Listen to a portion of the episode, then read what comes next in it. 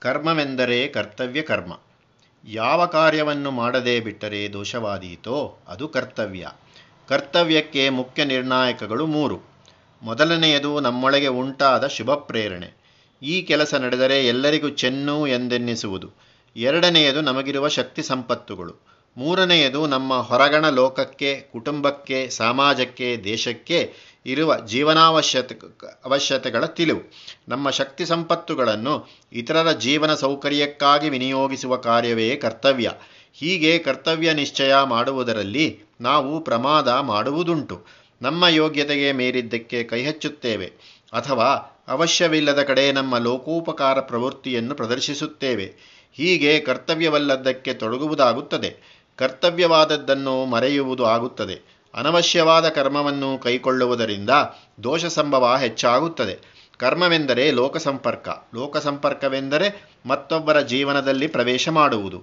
ಹೀಗೆ ತಾನು ಮಾಡ ಹೊರಟ ಕೆಲಸದ ಅವಸರದಲ್ಲಿ ತಾನು ಯಾರ ಯಾರ ಹಿತಾಹಿತಗಳನ್ನು ಅಂಟಿಸಿಕೊಳ್ಳಬೇಕಾಗಿ ಬರುತ್ತದೆ. ಲಕ್ಷಮಲ್ಲಿಗೆಯ ಪೂಜೆ ಎಂದರೆ ಯಾವ ಯಾವ ತೋಟಕ್ಕೆ ನುಗ್ಗಿ ಯಾರು ಯಾರೊಡನೆಯೋ ಗುದ್ದಾಡಬೇಕಾಗುತ್ತದೆ. ಸಹಸ್ರ ಜನಸಂತರ್ಪಣೆ ಎಂದರೆ ಎಂತೆಂಥವರ ಕಾಲನ್ನು ಕಟ್ಟಬೇಕಾಗುತ್ತದೆ. ಹೀಗೆ ಪುಣ್ಯದ ಉದ್ದೇಶವೂ ಕೂಡ ಕಾರ್ಯಪ್ರಸಂಗದಲ್ಲಿ ಪಾಪ ಸಂಪರ್ಕವನ್ನುಂಟು ಮಾಡಿಸುತ್ತದೆ. ಆದ್ದರಿಂದ ಕರ್ತವ್ಯ ಕರ್ತವ್ಯ ನಿರ್ಣಯದಲ್ಲಿ ಜಾಗರೂಕರಾಗಿರಬೇಕೆಂಬುದು ಮೊದಲನೆಯ ಅಂಶ.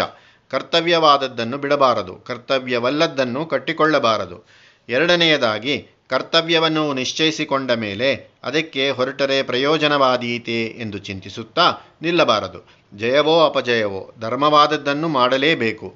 ನಮ್ಮ ಮನಸ್ಸಾಕ್ಷಿಗೆ ಧರ್ಮವೆನಿಸಿದ್ದನ್ನು ನೂರು ಮಂದಿ ವಿರೋಧಿಸಿದರೂ. ನೂರು ಕಡೆಯಿಂದ ಅದಕ್ಕೆ ಭಂಗ ಬರುವಂತಿದ್ದರೂ. ನಮ್ಮ ಪಾಲಿಗೆ ಆ ಕಾರ್ಯ ಭಗವದಾಜ್ಞೆ ಎಂದು ಮನಸ್ಸನ್ನು ದೃಢಪಡಿಸಿಕೊಂಡು ಅದನ್ನು ನಡೆಸಬೇಕು. ಧರ್ಮವಾದ ಕಾರ್ಯ ಅದಕ್ಕೆ ಸೋಲು ಬಂದ ಕಾರಣದಿಂದ ಅಧರ್ಮವಾಗದು.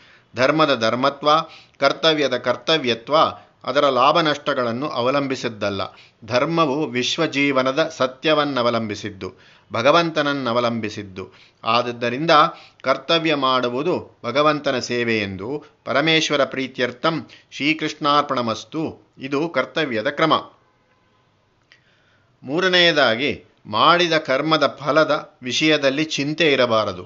ಫಲಾಫಲಗಳು ದೈವಾಯುತ್ತ ನಮ್ಮ ಪ್ರಾಚೀನ ಎಂಥಾದ್ದೋ, ನಮ್ಮ ಕರ್ಮಕ್ಕೆ ಸಂಬಂಧಪಟ್ಟ ಇತರ ಜನರ ಪ್ರಾಪ್ತಿ ಎಂಥದ್ದು. ಲೋಕಜೀವನದಲ್ಲಿ ಈ ಕಾರ್ಯಕಾರಣ ಸಂಬಂಧಗಳನ್ನು ಅಮೂಲಾಗ್ರವಾಗಿ ತಿಳಿಯಬಲ್ಲ ಮನುಷ್ಯ ಯಾವನೂ ಇಲ್ಲ. ನಾನಾ ಜೀವಗಳ ಪ್ರಾರಬ್ಧಜನಿತಗಳಾದ ಪ್ರಾಪ್ಯ ಪ್ರಾಪಕ ಭಾವಗಳಂತೆ ಕರ್ಮ ಫಲಗಳಾಗುತ್ತದೆ. ಅವುಗಳಿಂದ ಮನೋವಿಕಾರಕ್ಕೆ ಒಳಗಾಗಬಾರದೆಂಬುದು ತತ್ವ. ಯಾವುದು ಬಂದರೂ ಭಗವದ್ವಿಧಿಯಿಂದ ಬಂದದ್ದು, ಆದದ್ದರಿಂದ ಅದಕ್ಕೆ ತಲೆಬಾಗಬೇಕಾದದ್ದು ಅಸಮಾಧಾನ ಪಟ್ಟರೆ ದೈವದಲ್ಲಿ ಅವಿಧೇಯತೆಯಾಗುತ್ತದೆ. ಆದುದರಿಂದ ಕರ್ಮಫಲದ ವಿಷಯದಲ್ಲಿ ಉದಾಸೀನನಾಗಿರಬೇಕು. ಅದರಿಂದ ಮನಸ್ಸಿನ ಸಮಾಧಾನವನ್ನು ಕೆಡಿಸಿಕೊಳ್ಳಬಾರದು.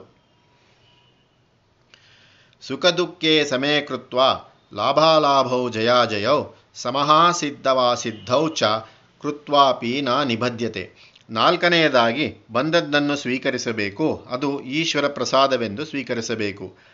ತೇನ ತ್ಯಕ್ತೇನ ಭುಂಜಿತಾಹ.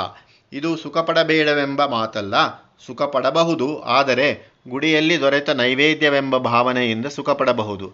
ಇದನ್ನೇ ಮಹಾನುಭಾವರಾದ ಕನಕದಾಸರು ಹೇಳಿದ್ದು.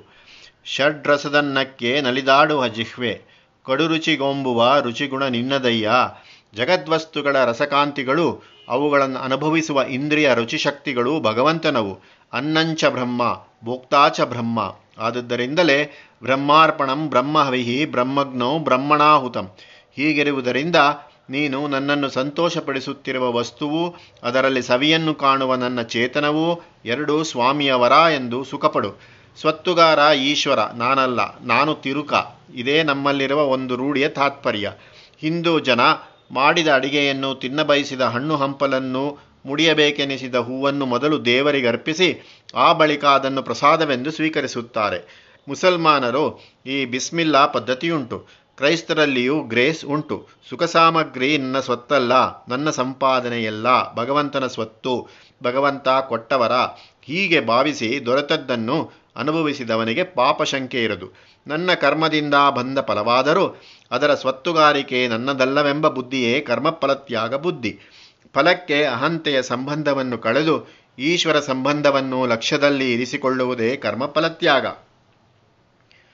ಹೀಗೆ ಕರ್ಮಫಲತ್ಯಾಗ ನಾಲ್ಕು ಅಂಶಗಳುಳ್ಳದ್ದು. ಒಂದು, ಕರ್ತವ್ಯ ವಿವೇಕ. ಎರಡು, ಫಲಾಫಲ ಸಮತ್ವ. ಮೂರು, ಕೃಷ್ಣಾರ್ಪಣ ಬುದ್ಧಿ.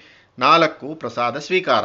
ಸುಖ ಸಮಯದಲ್ಲಿ ಭಗವಂತನನ್ನು ಸ್ಮರಿಸಿ, ಅದು ಆತನ ಪ್ರಸಾದವೆಂದುಕೊಳ್ಳುವುದು. ದುಃಖದಲ್ಲಿ ಭಗವಂತನನ್ನು ಸ್ಮರಿಸಿ, ಆತ ವಿಧಿಸಿದ ಜೀವಶೋಧನೆ ಎಂದುಕೊಳ್ಳುವುದು ಫಲತ್ಯಾಗದ ಸಾರಾಂಶ. ಹೀಗೆ ಮೆಟ್ಟಲು ಮೆಟ್ಟಲಾಗಿದೆ ಉಪದೇಶ. ಅತ್ಯುನ್ನತಿಯಲ್ಲಿ ಅವ್ಯಕ್ತೋಪಾಸನೆ ಎರಡನೆಯ ಮೆಟ್ಟಲು ಸಾಕಾರೇಶ್ವರ ಸಮಾಶ್ರಯನ ಮೂರನೆಯದು ಈಶ್ವರ ಚಿಂತನಾಭ್ಯಾಸ, ನಾಲ್ಕನೆಯದು ಈಶ್ವರ ಸೇವಾ ಕರ್ತವ್ಯತೆ ಐದನೆಯದು ಈಶ್ವರಾಜ್ಞಾನ ದರ್ಶನ ಅಭ್ಯಾಸಕ್ಕಿಂತ ಮೇಲಿನದು ಜ್ಞಾನ, ಜ್ಞಾನಕ್ಕೆ ಮೇಲ್ಪಟ್ಟದ್ದು ಧ್ಯಾನ, ಧ್ಯಾನಕ್ಕಿಂತ ಮೇಲಿನದು ಕರ್ಮಫಲತ್ಯಾಗ, ತ್ಯಾಗದಿಂದ ಫಲಿಸತಕ್ಕದ್ದು ಶಾಂತಿ, ಶಾಂತಿಯೇ ಪರಮಫಲ. ಅಭ್ಯಾಸವೆಂದರೆ ಸ್ವತಂತ್ರ ವಿಚಾರ ವಿಮರ್ಶೆಗಳಿಲ್ಲದೆ ಇತರರಿಂದ ದೊರೆತ ಉಪದೇಶವನ್ನು ನಂಬಿ ಅನುಸರಿಸುವುದು. ಜ್ಞಾನವೆಂಬುದು ಆ ಉಪದೇಶವನ್ನು ಸ್ವಂತ ವಿಚಾರದಿಂದ ಸ್ವಕೀಯ ಮಾಡಿಕೊಂಡದ್ದು. ಧ್ಯಾನವೆಂಬುದು ಅಂಥ ನಿಶ್ಚಿತ ತತ್ವಜ್ಞಾನವನ್ನು ಸಂತತವಾಗಿ ದೃಷ್ಟಿಯಲ್ಲಿರಿಸಿಕೊಂಡಿರುವುದು. ತತ್ವವು ಹಾಗೆ ದೃಢವಾಗಿ ದೃಷ್ಟಿಯಲ್ಲಿ ನಿಂತಾಗ ಸ್ವಾರ್ಥ ಸ್ಮರಣೆ ತೊಲಗುತ್ತದೆ. ಹಾಗೆ ಅಹಂಕಾರ ಮಮಕಾರಗಳು ಶೂನ್ಯವಾಗಿ ಜೀವ ಸರ್ವಸ್ವವು ಪರಮಾತ್ಮಾರ್ಪಿತವಾದಾಗ ಶಾಂತಿ ಸ್ವತಃ ಸಿದ್ಧವಾಗುತ್ತದೆ. ಭಕ್ತಿಗೆ ಅನೇಕ ಫಲಗಳುಂಟು. ಭೋಗ, ಐಶ್ವರ್ಯ, ಕೀರ್ತಿ, ಆಯುಸ್ಸು, ಸಂತಾನ, ಇಷ್ಟಪ್ರಾಪ್ತಿ, ಅನಿಷ್ಟ ನಿವಾರಣೆ, ಪಾಪಕ್ಷಯ, ಸ್ವರ್ಗಪ್ರಾಪ್ತಿ ಹೀಗೆ ಎಷ್ಟೆಷ್ಟೋ ಪ್ರಯೋಜನಗಳುಂಟು. ಎಲ್ಲಕ್ಕಿಂತ ಮೇಲಿನದು ಆತ್ಮಶಾಂತಿ. ಶಾಂತಿಗಾಗಿ ಭಕ್ತಿ ಮಾಡುವವರ ಲಕ್ಷಣಗಳನ್ನು ಸ್ವಾಮಿ ಅದ್ವೇಷ್ಟ ಸರ್ವಭೂತಾನಾಂ ಎಂಬಲ್ಲಿಂದ ತೇತೀವ ಮೇ ಪ್ರಿಯಾಹ ಎಂಬಲ್ಲಿಯವರೆಗಿನ ಎಂಟು ಶ್ಲೋಕಗಳಲ್ಲಿ ಹೇಳುತ್ತಾನೆ. ಅವು ನಮ್ಮ ಲಕ್ಷ್ಯದಲ್ಲಿರಬೇಕೆಂದು. ಅದ್ವೇಷ್ಟ ಸರ್ವಭೂತಾನಾಂ. ಯಾವ ಪ್ರಾಣಿಯಲ್ಲಿಯೂ ದ್ವೇಷ ಮಾಡದವನು. ಮೈತ್ರ ಎಲ್ಲರಿಗೂ ಸ್ನೇಹಿತ. ಕರುಣ ಏವಚ. ದಯಾಶಾಲಿ. ಸ್ನೇಹ ಸಮಾನರಿಗಾಯಿತು. ಕನಿಕರ ಎಲ್ಲರಿಗೂ. ನಿರ್ಮಮಃ. ನನ್ನದೂ ಎಂಬುದಿಲ್ಲದವನು. ನಿರಹಂಕಾರ. ನಾನು ನಾನು ಎಂಬ ಮಾತು ಅಳಿದವನು. ಸಮದುಃಖ ಸುಖ. ದುಃಖದಲ್ಲಿ ಕುಗ್ಗದೆ ಸುಖದಲ್ಲಿ ಹಿಗ್ಗದೆ ಒಂದೇ ಮನಸ್ಥಿತಿಯುಳ್ಳವನು. ಕ್ಷಮಿ. ತನಗೆ ಅಪಕಾರ ಮಾಡಿದವರಲ್ಲಿ ತಾನು ಆ ಅಪಕಾರವನ್ನು ಕಂಡವನಲ್ಲವೆಂಬಂತೆ ನಡೆದುಕೊಳ್ಳುವವನು. ಸಂತುಷ್ಟ ಸತತಂ, ಸದಾ ಸಂತೋಷಿ. ಯೋಗಿ, ಭಗವಂತನಲ್ಲಿ ಮನಸ್ಸನ್ನು ಸೇರಿಸಿರುವನು. ಯಥಾತ್ಮ, ತನ್ನನ್ನು ತಾನು ಹದ್ದಿನಲ್ಲಿರಿಸಿಕೊಂಡವನು. ದೃಢನಿಶ್ಚಯ, ವಿಚಾರದಿಂದ ಸಂದೇಹಗಳನ್ನು ಹೋಗಲಾಡಿಸಿಕೊಂಡು ನಂಬಿಕೆಯಲ್ಲಿರುವವನು. ಮೈಯರ್ಪಿತ ಮನೋಬುದ್ಧಿ, ಮನಸ್ಸನ್ನೂ ಬುದ್ಧಿಯನ್ನೂ ಪರಮೇಶ್ವರನಿಗೆ ಒಪ್ಪಿಸಿರುವನು. ಯೋ ಮದ್ಭಕ್ತ, ಇಂಥ ನನ್ನ ಭಕ್ತನು ಸಮೇ ಪ್ರಿಯ, ನನಗೆ ಪ್ರಿಯನಾದವನು.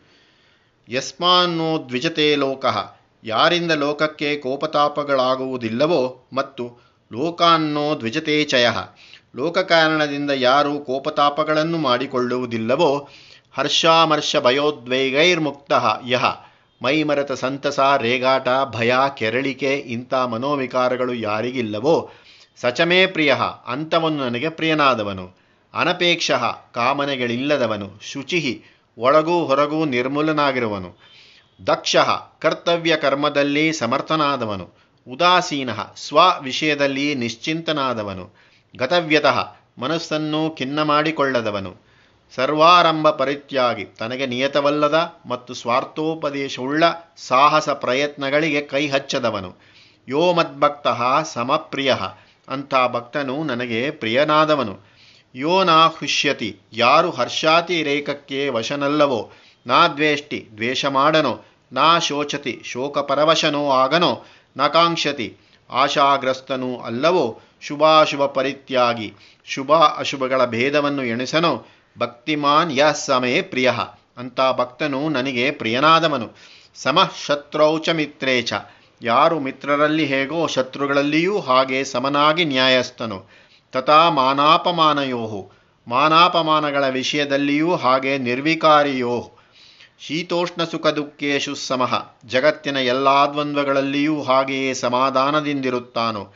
ಸಂಘ ವಿವರ್ಜಿತ ಯಾವ ಲೋಕ ಸಂಬಂಧಕ್ಕೂ ಅಂಟಿಕೊಂಡವನಲ್ಲವೋ. ತುಲ್ಯಾನಿಂದಾ ಸ್ತುತಿ. ನಿಂದೆ ಸ್ತೋತ್ರಗಳೆರಡರಿಂದಲೂ ಮನಸ್ಸೊಲಗಿಸಿಕೊಳ್ಳದ. ತುಲ್ಯ, ಒಂದೇ ಸಮನಾದ ಮನಸ್ಸುಳ್ಳವನೋ.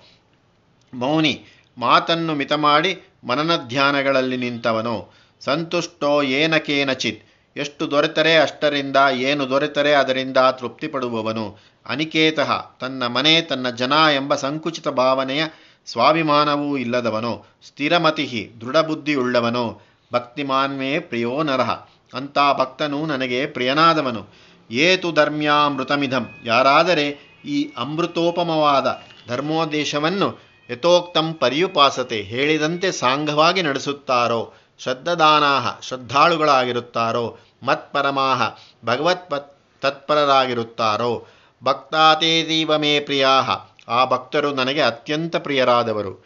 ಈ ಎಂಟು ಶ್ಲೋಕಗಳು ಗೀತಾಕ್ಷೀರ ಸಮುದ್ರದ ಅಮೃತ ಕಳಶ ಮಹಾತ್ಮ ಗಾಂಧಿಯವರಿಗೆ ಎರಡನೇ ಅಧ್ಯಾಯದ ಪ್ರಜಾಹಾತಿ ಯದಾಕಾಮಾನ್ ಇತ್ಯಾದಿಯಾದ ಹದಿನೆಂಟು ಸ್ಥಿತಪ್ರಜ್ಞ ಶ್ಲೋಕಗಳು ಪರಮಪ್ರಿಯವಾಗಿದ್ದಂತೆ ಈ ಹನ್ನೆರಡನೆಯ ಅಧ್ಯಾಯದ ಅದ್ವೇಷ್ಟ ಇತ್ಯಾದಿಯಾದ ಎಂಟು ಶ್ಲೋಕಗಳು ವಿ ಎಸ್ ಶ್ರೀನಿವಾಸ ಶಾಸ್ತ್ರಿಗಳವರಿಗೆ ಪರಮ ಪ್ರಿಯವಾಗಿದ್ದವು.